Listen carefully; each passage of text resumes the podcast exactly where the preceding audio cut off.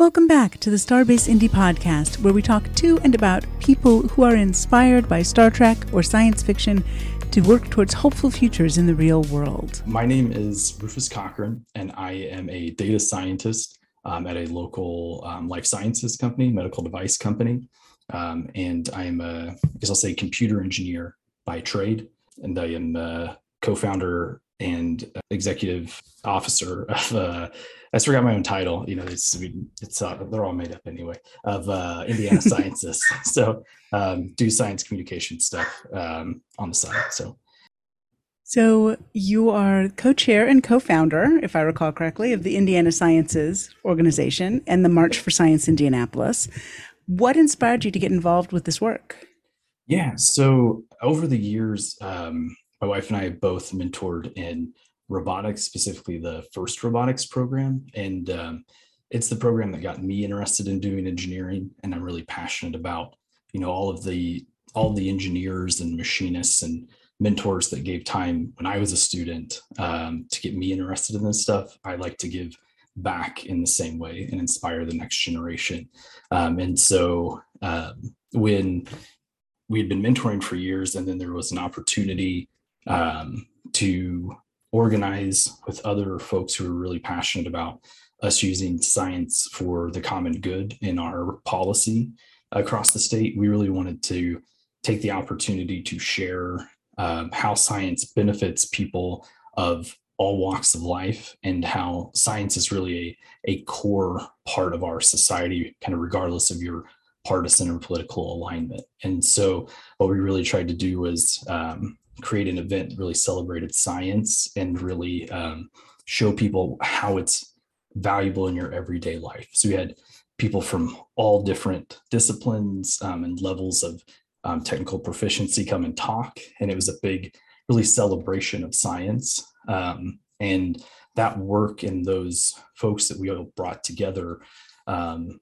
really rolled into the work we do as Indiana Sciences, which is um, outreach in the community to really get people, especially targeting that like 25 to 45 range, you know, adults, maybe people earlier in career, um, interested in science, regardless of what their background is, right? Because um, you don't have to have, you know, PhD or, you know, be doing cutting edge science, which those people are great. And we have them do a lot of talks with us, but everybody can appreciate and really engage with science. And so that's really what we try to do with our events. It's really get people uh, to reconnect with the wonder and awe that science uh, provides for us. So, what is the Indiana Sciences Organization doing these days? Yeah, yeah. So, um, one of our longest running events, um, which I think we're on season 11 uh, and their half year seasons. So we're in the middle of uh, year six, I think. Um, it's called Books, Booze, and Brains. And so what we do is um, every month we meet at a local brewery and we read a book that has a science theme or undertone. And then we get a subject matter expert in that book's field to lead a discussion with a, a bunch of people in a bar. Uh, local breweries are really good partners for us. And um, we really love having those conversations in a way that you know kind of pulls down that uh, ivory tower mentality of scientists right? Uh, a lot of the scientists we have are doing cutting edge research at you know iu school of medicine purdue notre dame all these really great institutions across the state. Um, and there are people you can just sit down and have a conversation and a beer with at a local brewery. And that's what we we try and foster. And uh, we really enjoy having those conversations. And uh, the pandemic kind of forced, I think, a lot of people to work on their formats and tweak the accessibility of their events. So we had been live streaming um, before just because we'd been packing the bars that we were in, and some people can't make it to a bar for one reason or another. Um, and during the pandemic, we really had to fall back and use our streaming exclusively. And so we now have expanded to where we're on you know every streaming platform you can find it and uh, watch the events connect and ask questions with the experts so no matter where you're at in the country um, you can join us the last tuesday of every month uh, from 6.30 to 8 uh, eastern standard time so plug. yeah, absolutely. That's exciting. So, what is your November topic? So, uh, our November topic is, you know, maybe, um, yeah, we're doing um, two Black Panther comics, so graphic novels. Um, so we're doing the uh, the Christopher Priest Black Panther, and we're doing the Ta-Nehisi Coates Black Panther. Those two uh, graphic novels, and um, we're going to have Maurice Broaddus, a local Afrofuturist author who you may have probably already had on this podcast. I, I was on his porch last night. Yes. Exactly. He's going to be one of our experts, and then we'll also have another expert um, on the technology side who will partner with him. Um, and it's really cool having Maurice back because um, we did another um, uh, the other the other graphic novel that we did was Cyborg, um, and it was the first.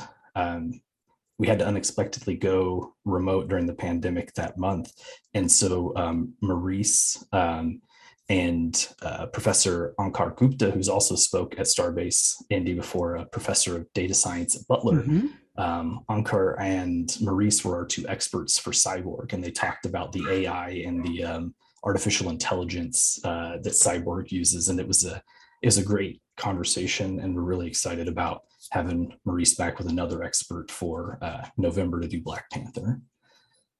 How fun!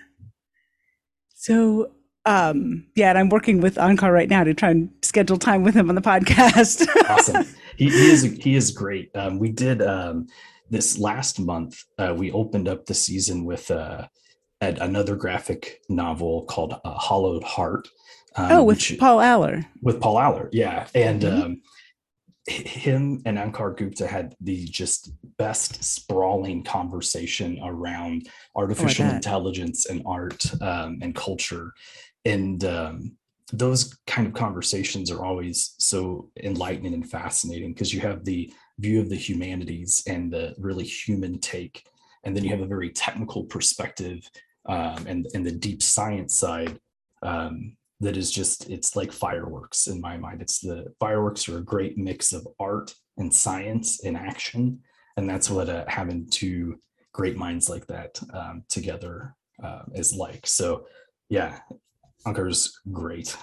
yeah, and I'm excited. We've got Paul as a guest this year too. Oh, awesome, awesome. Yeah, he's yeah. a fantastic artist and is a lot of fun to talk to. A lot of knowledge and uh, you know, just to to give a nerd shout out, like he needs it from me, but you know, started talking Star Trek and just instant talk on uh, different Deep Space Nine episodes and stuff, and he was just right there, knew his stuff so well. It was a, it's always a delight to meet another Star Trek nerd uh, in out in the wild, right? this is one of the core principles of my own personal life, as you might imagine. Yeah. Um, yeah. yeah, it was funny when I was talking to Paul for the podcast, or just talking to him, I forget which.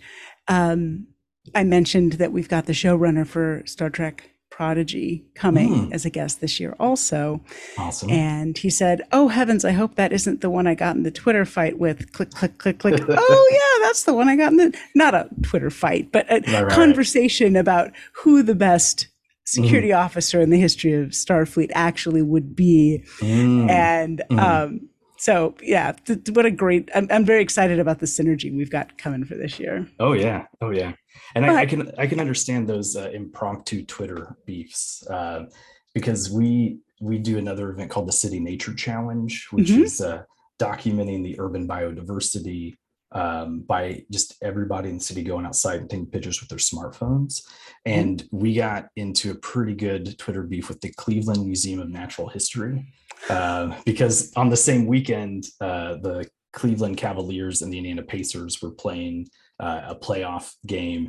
And so uh, we got to have a pretty good trash talking session during that. But it's a, it's all in good fun, and uh, I love how brands on social media are a lot more willing to engage uh, and stuff like that.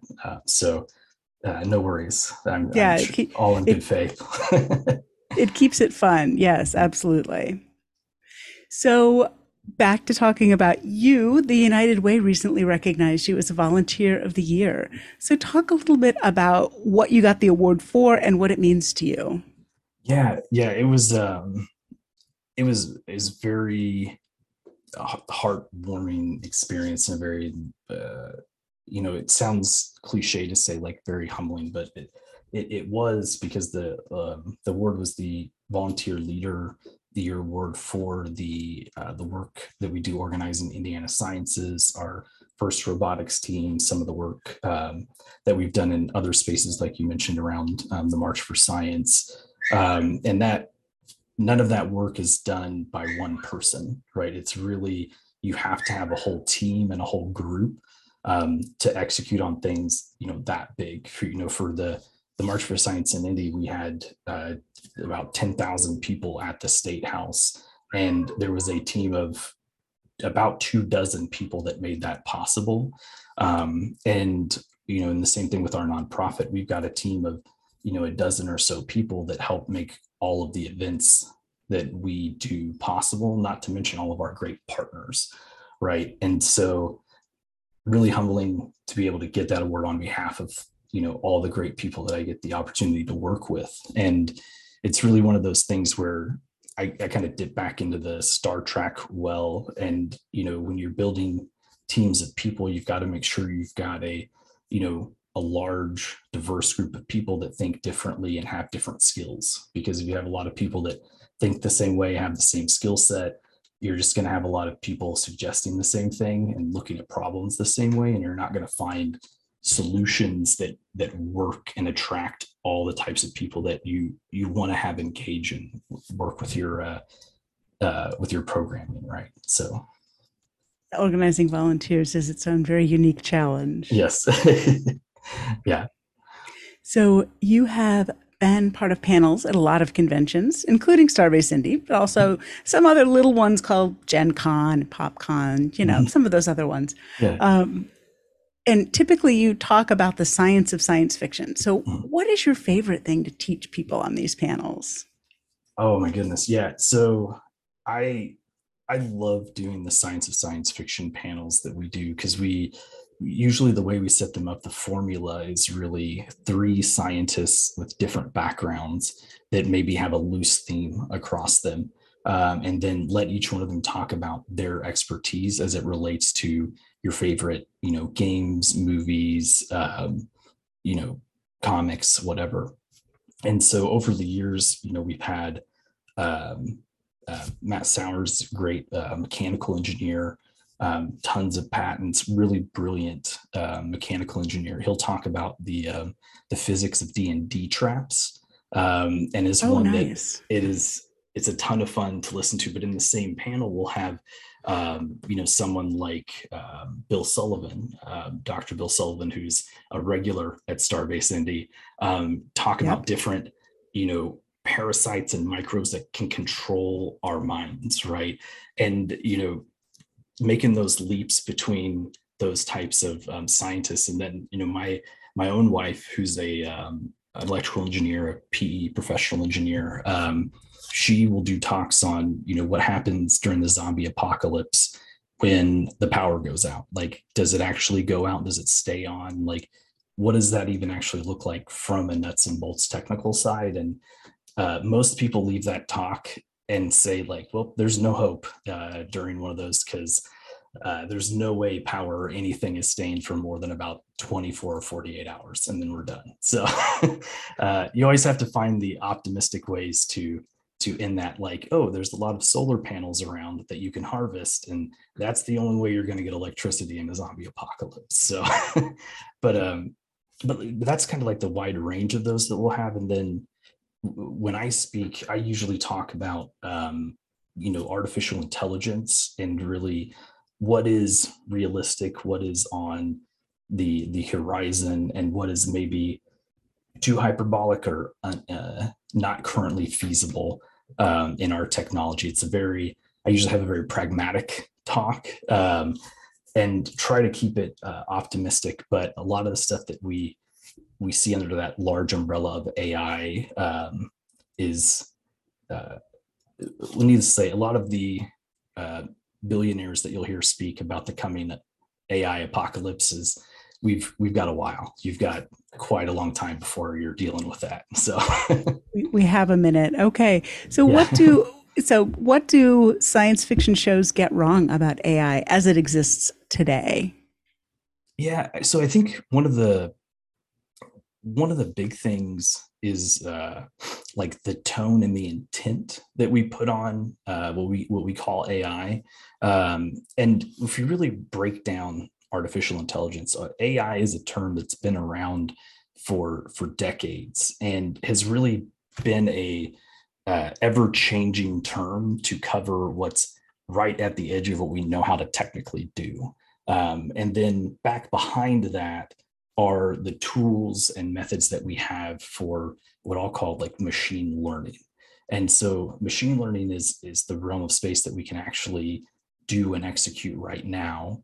And you know that space includes uh, what I'll what I what I jokingly call it work. A lot of the things that we don't think are you know the the super sexy buzzwords in like AI, right? It's it's regression, it's um, it's classification, it's a lot of these simple tools that we've had for a very long time. But what's changed is we have vastly larger amounts of data and we have a lot more powerful computers that we can put that data through. So we can take, you know, different um, you know mathematical regression tools which are here's a big chunk of data and I want to put a line across it that tells me what its general trend is, right? You know, tools like that with the amount of data that we had um, available in the past, it wouldn't tell us a lot. It take a long time to compute. Now we can calculate that very quickly and pull out trends and predictions and forecasts out of data far faster than we ever could before. Um, and so, you know, we're really looking for patterns and discovering those patterns and then using those in a way that's useful for us there isn't a, the intent or the um, the maliciousness a lot of the times behind those systems right? The things that we see a lot of in our machine learning and our um, like the ai systems today are actually the the human bias that comes in as as we set up the systems because we'll make assumptions as we build the the framework for those systems. And those assumptions that we have a lot of times our subconscious biases will come in and say like oh you know this is a this is an indicator of that this should probably align with that and then we'll start to build a system crunch numbers and before we know it has uh, very accurate predictions because it just does exactly what we tell it to do. But we've set it up in a way that comes to biased conclusions because we've kind of led the witness in how we programmed it, right? Uh, a really good example of that is in um, in an old way that they used to process um, mortgage rates um, and your ability to um, your credit score. Sorry, your credit score is folks who more um, often shopped at convenience stores were seen as a higher risk for um, credit defaults um, because they saw a correlation between the people who shopped at convenience stores and um, credit defaults.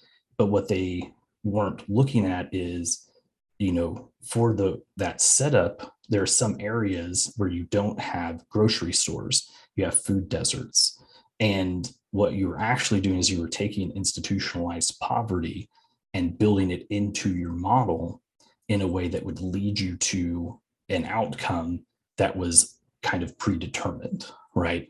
And those are the kind of ways that these systems can get that in i say quote intent or um, that bias. And it's not the system doing it because the system itself uh, it's one of the things i i tell my robotics students a lot. The system is going to do exactly what you tell it to do now, if you don't if you don't explain it well enough, the system will run into a wall, right? It'll it'll break. But you have to learn how to tell it to do the right thing because it'll do exactly what you tell it to do. Um, and, and anyone it, who has ever worked with a three-year-old or a robot to program mm-hmm. knows how uh, that doesn't always turn out the way we think it will. Yeah. and it, it, it's interesting too, like bringing it back to Star Trek. Uh, I was I was thinking about this uh, before I, I hopped on the call. You know, it's we've seen kind of generational shifts in the way that AI is viewed um, through the Star Trek lens. Because if you look at the the original series, there's a lot of um, you know the big mind in the back of the civilization running everything uh, maliciously um, or you know to what it thinks is the right thing. There's the you know the the computer virus that takes over the fleet and you know kirk has to hit it with the logic paradox to blow up its brain. Um, and it's it's like this bad guy ai but then you kind of switch to the next generation period and you see um, you see like data come forward as a a cybernetic you know ai that is learning from season to season growing like a human does and and doing good um you know ultimately and, and in the same vein the doctor from star trek voyager right he is he's a base program that just knows how to take care of things and literally is trying to turn himself off the whole first season. But then as he has the storage banks expanded and is allowed to to grow he grows as a mirror of the people around him. As the people around him are trying to do good, he's learning from them. Uh, Kes is one that influences him a lot as he grows. And I think that's a really healthy way to look at AI because it will grow and do what we guide it to do. It, it will grow up and evolve in the same way that we help it do that. So if if we're telling the algorithms that we're building, hey, we've got to get more clicks on this page. And no matter what the content is, we just got to get clicks. It's going to get all the clicks. It's going to get all the clicks, right? But if we're telling it, hey, let's find, you know, healthy patterns in people's walking and how that ties back to their heart health. And maybe we give them reminders and, you know, et cetera, et cetera, to be more efficient. It can help us do what we need to do better, right? And to kind of put the the beginning to end bow on that uh, random line of talking. Uh, you look at the most uh, recent Star Treks, and I think it reflects our current anxieties around how AI is being used. So you see, and I don't want to, I know, can do spoilers for the older ones. I'll stay away from spoilers for the newer Star Trek. That's probably good. Yeah. Yeah. So like all I'll say is Discovery and Picard have a very different view on AI than you know the next generation and Voyager do. You know, and I think that view reflects our our current anxieties on what's coming with AI and how we see it in the the zeitgeist right now. And we know it in a different way than we did a couple of decades back, right? For this sure. is one of the things that is fun about science fiction is we can watch it evolve and reflect the time that it is created in. Mm. Yeah and always be kind of looking toward what's next, but it always is a product of its time. Mm-hmm. So data science is kind of your day job too. Yes, yeah, yes, it is. and so your LinkedIn profile says you're an engineer that likes to solve problems and learn new things along mm-hmm. the way. Yeah. So, what are your favorite kind of problems to solve? Yeah, I uh, I think my favorite kinds of problems to solve are the ones that the folks around me haven't solved yet. The the new problems the the immediate like we've got to figure this out kind of problems because you know what we run into a lot uh, in the group that that we've built um, to do data science is we're in the operations space. So a lot of you know how do you you know get you know these packages here? How do you get these supplies there? You know when do you get the right technician to go fix this thing, right? And there's a lot of really great work in the operations research space, but a lot of the newer tools in data science uh, aren't being uh, levied against this problem, against these problems in operations, because um, most of the folks doing it are tackling bigger problems in computer science or healthcare. Um, and those really big problems have some of the best minds working on them and are very um, good problems to be solving. But as we're moving forward and we're getting better um, systems to um, solve these problems we're getting better cloud solutions to get stronger computational power in the hands of everyone. Um, and we're getting better at getting our data together and being good curators of our data within our businesses. We can use these pretty advanced tools in data science to solve um, a lot more you know down uh, ground level business problems that organizations are having. And so that's what we try to do in our group is solve the the operations problems um, that we're having with those um, more advanced tools. And always stepping back and remembering that you don't have to use like a hyper spanner when a hammer will work right? You can use the simpler tools uh, when you need to but um, a lot of those more advanced tools can help a lot as well so. So how has your work in data science impacted what you do with indiana sciences and march for science? Yeah oh that's a that's a really good question. Um, i think the biggest thing for me is i it has made my uh, my optimism about what we can do with data science. Um, those convictions are a lot stronger uh, since I've been doing it every day um, because I can see the potential to to help and to improve um, as opposed to a lot of the times you know because of the same clickbait titles that kind of drive the algorithms are driving, right? Uh, the good and the bad of it.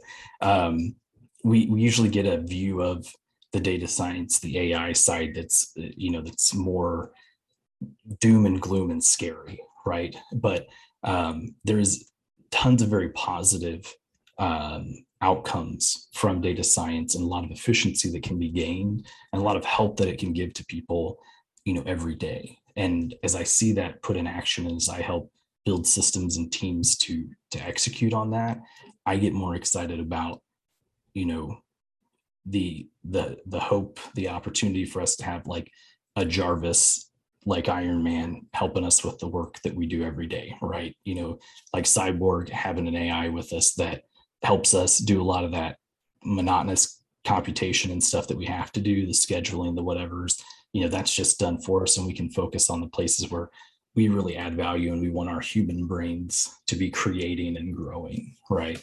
Um, so that's uh, i think that's how it's really helped me is i'm more optimistic now than i was and i'm a pretty optimistic person to begin with so we can always use a little more optimism in the world i tell you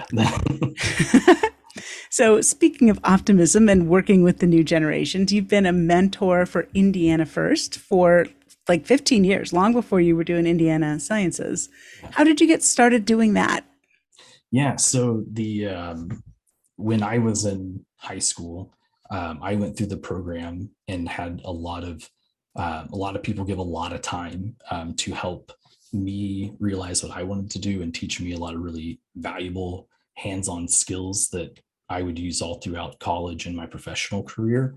And so as as I got into school, as I learned more and grew and start started working, I realized like, hey, I need to give back in the same way that folks inspired me. I need to go back to my community. I need to go back to my area and help the, the next generation, you know, grow and become passionate for solving, you know, these really, uh, you know, huge problems that we have in society, right? Technology is really the main one of the main mechanisms we have to tackle you know climate change pandemics like all of the things happening science and technology are really our our one of our main lines of defense against those things. So um you know been been in that space for a long time started a couple of teams throughout um, the indianapolis area um, and are currently um, working at a team uh, downtown here within the circle and just love watching you know each generation of kids catch that you know passion for creating things and then really watching their journey as they build that confidence of hey i can make mistakes i can tinker and make something that does a thing which it sounds so simple but man making something that does something is just mind blowing. It's it's life changing in a lot of cases where you realize that you have that power to create. And man, once you once people get that spark and realize that they can create, it is it is hard to quench that fire. You, you see a lot of people go, you know, through the program, they go to college and then yeah, I, I'm very fortunate to have my first generation of students that I mentored now in their like second, you know, jobs after college, right? Like in that uh, that millennial career change point that a lot of us have. We work a little bit somewhere and then we just do a whole career change. Um, but behind them, you know, generations of students in college, you know, uh, a whole new batch of students in high school right now, and uh, just really, really cool to watch that growth and progression, which is another thing. I'll just give another plug for optimism. Makes me very optimistic for the future, seeing what these kids can come up with and uh, the solutions that they just find so quickly. There is a certain value to not knowing a lot of things and trying things that, you know, that innocent approach oh, to the world. Oh yeah, that uh, so Socratic irony, right? That uh, whole idea of maybe I, I take the things that I think I know, I put them aside and I just ask naive questions out into the world and find out what I find out, you know? Dumb questions are one of my favorite techniques for yeah. solving problems. Absolutely. Exactly. so, in addition to the stuff you do with Indiana First, you also founded a combat robotics team. So, talk a little bit about the difference between what Indiana First does and BattleBots. Yeah, yeah, no, that. Uh, so I'll tell a little story then. So the, I I started doing robotics when I was in seventh grade because my uh, little brother and I would watch BattleBots on TV like every night that it was on. And so I, I, saw in the newspaper, I'm dating myself a little bit here with when BattleBots was airing and when people still read newspapers, I guess. But, um, you know, there was an article in the newspaper that said, hey, local robotics team were doing a call out. And so I went and, you know, young, bright eyed, and I was like, hey, what, you know, what weapons are we building? You know, how are we going to destroy these other robots? And an old mentor with a big white beard set me down. He said, so the robots we build work with other robots to complete tasks. we don't try to destroy them. And I went, uh, okay, okay, let's, uh, I guess I can try this. Let's uh, check it out. And that was, you know, a couple decades ago. And I've been doing first ever since then. But that love for combat robotics, that thing that initially kind of pulled me in, had, has always been there. And so when they relaunched BattleBots, um, was probably six or seven years ago. Um, we applied for the first season. So we built a team of folks and we applied and we designed designed a robot and submitted it.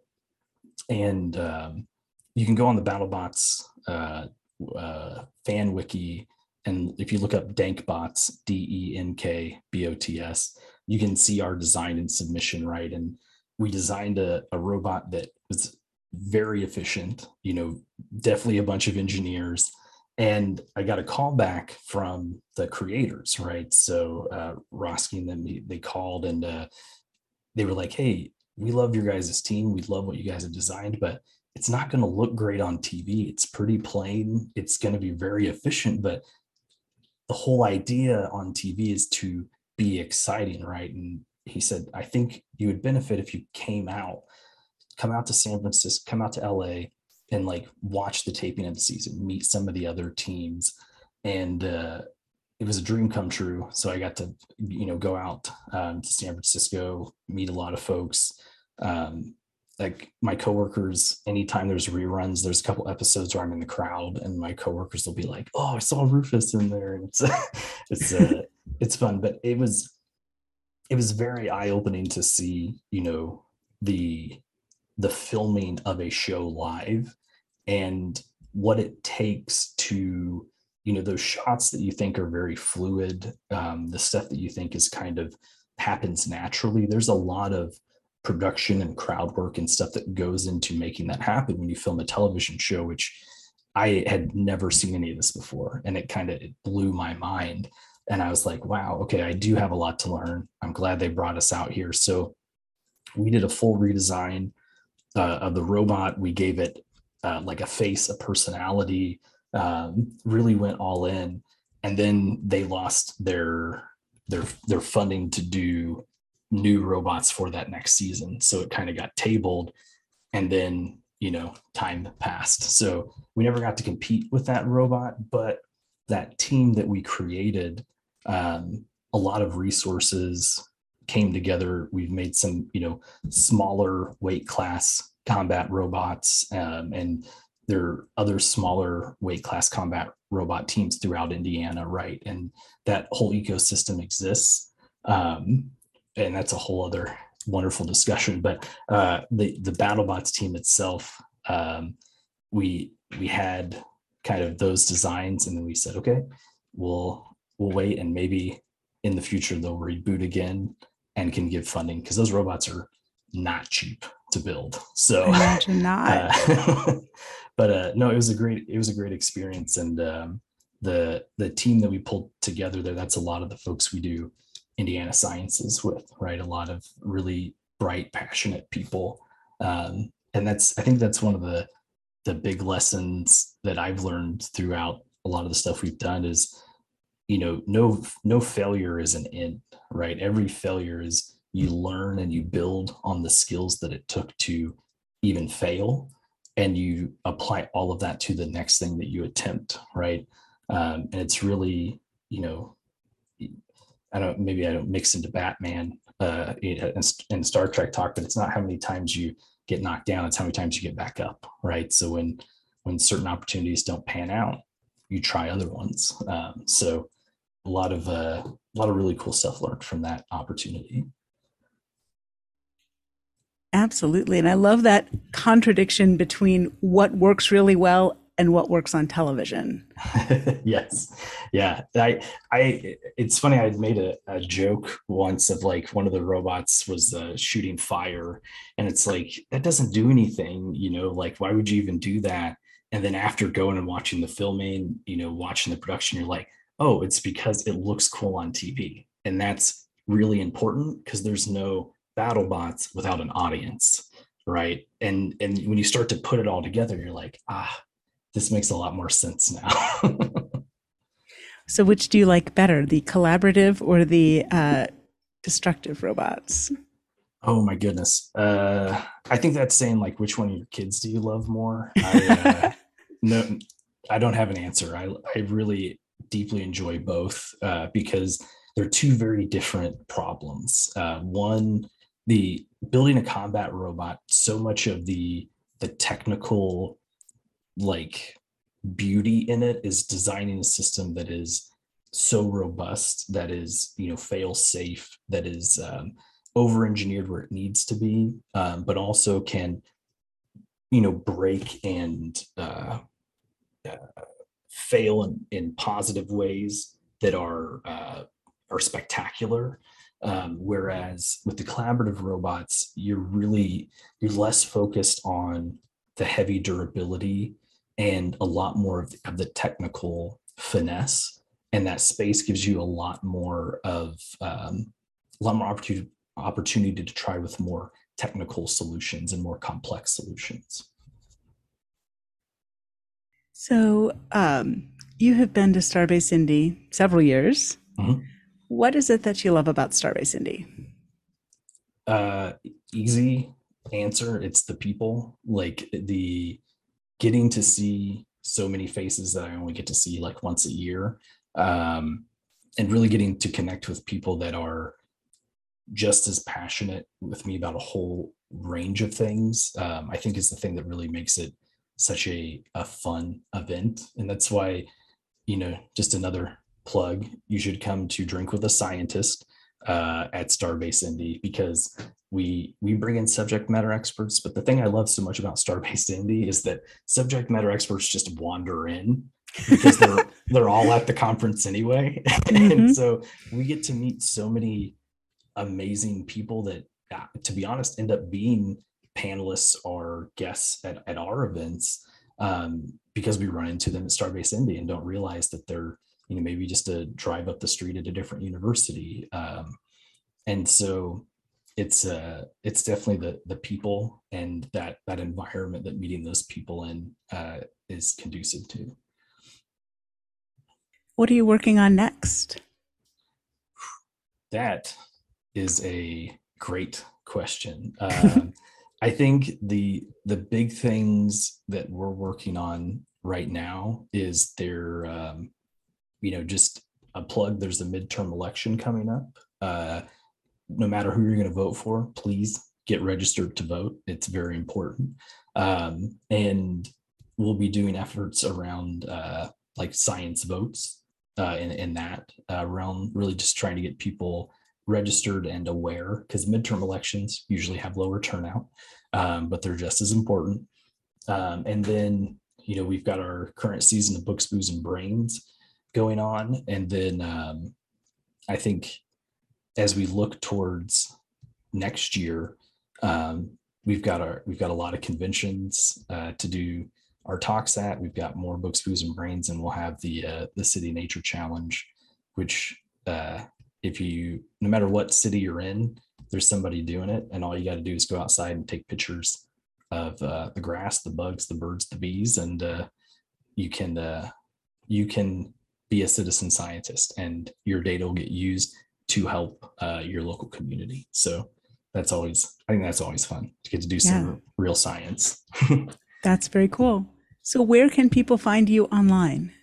Yeah. So um, if you go to at Indiana Sciences on any of the platforms or indiana sciences org you can find our, our websites, our social media, um, and connect with us there. And we are uh, easy to get a hold to, easy to get a hold of, easy to talk to if you I can make words um, on a podcast. and uh, we just really enjoy doing this. So if, if this is the kind of stuff that you're interested in and like, um, you know, reach out to us. We love doing collaborations. We love doing partnerships and, uh, you know, and just a shout out back. Thank you so much for, like I mentioned before, we've connected with so many people through Starbase Indy and this community and the group of people that you have is uh, so warm and nice every time that we participate. So it's just, it is always such a blast to, to work with all of you. It, you know, it's funny. I've been doing, I've got almost 30 episodes of this podcast recorded, and 90% of the people I've talked to have been at Starbase. And I always ask the question, oh, what do you love? And it's always the people, the people, the community, which is it. what I love about it. Yeah. And so, you know, we, I've been talking to our guests. We've got the show coming up, and let's not count the days because there's lot, lots of time, lots of time. Yeah. Um, but as I'm talking to the guests uh, about our community, it's pretty cool to be able to say you're going to have a great experience. And we have yeah. some returning guests like Sandy Gimple, who's come to see us a couple of times, Mhm. and just like I can't wait to see my friends, Oh, yeah. which is pretty cool. Oh yeah, and everyone is so like even you know the the the experts, the celebrities, like the everyone's so accessible and so open and warm because it's a community that everyone is really passionate about what what this is all about. and it's a weird way to say it, but like everybody's passionate about it, everybody loves it. So it's it's very easy to connect with people and that's it just it makes it a really good time. Yeah, absolutely. Great. Well, uh, thanks for taking the time to talk to me, Yeah. and we'll see you at Starbase in plenty Yeah. of time from now. oh yeah yeah and thank you guys again so much for having us and uh, can't wait everybody come drink with a scientist Absolutely.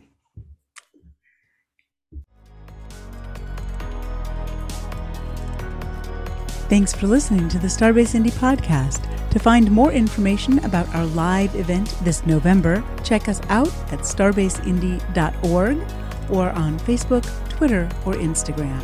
See you on the Starbase.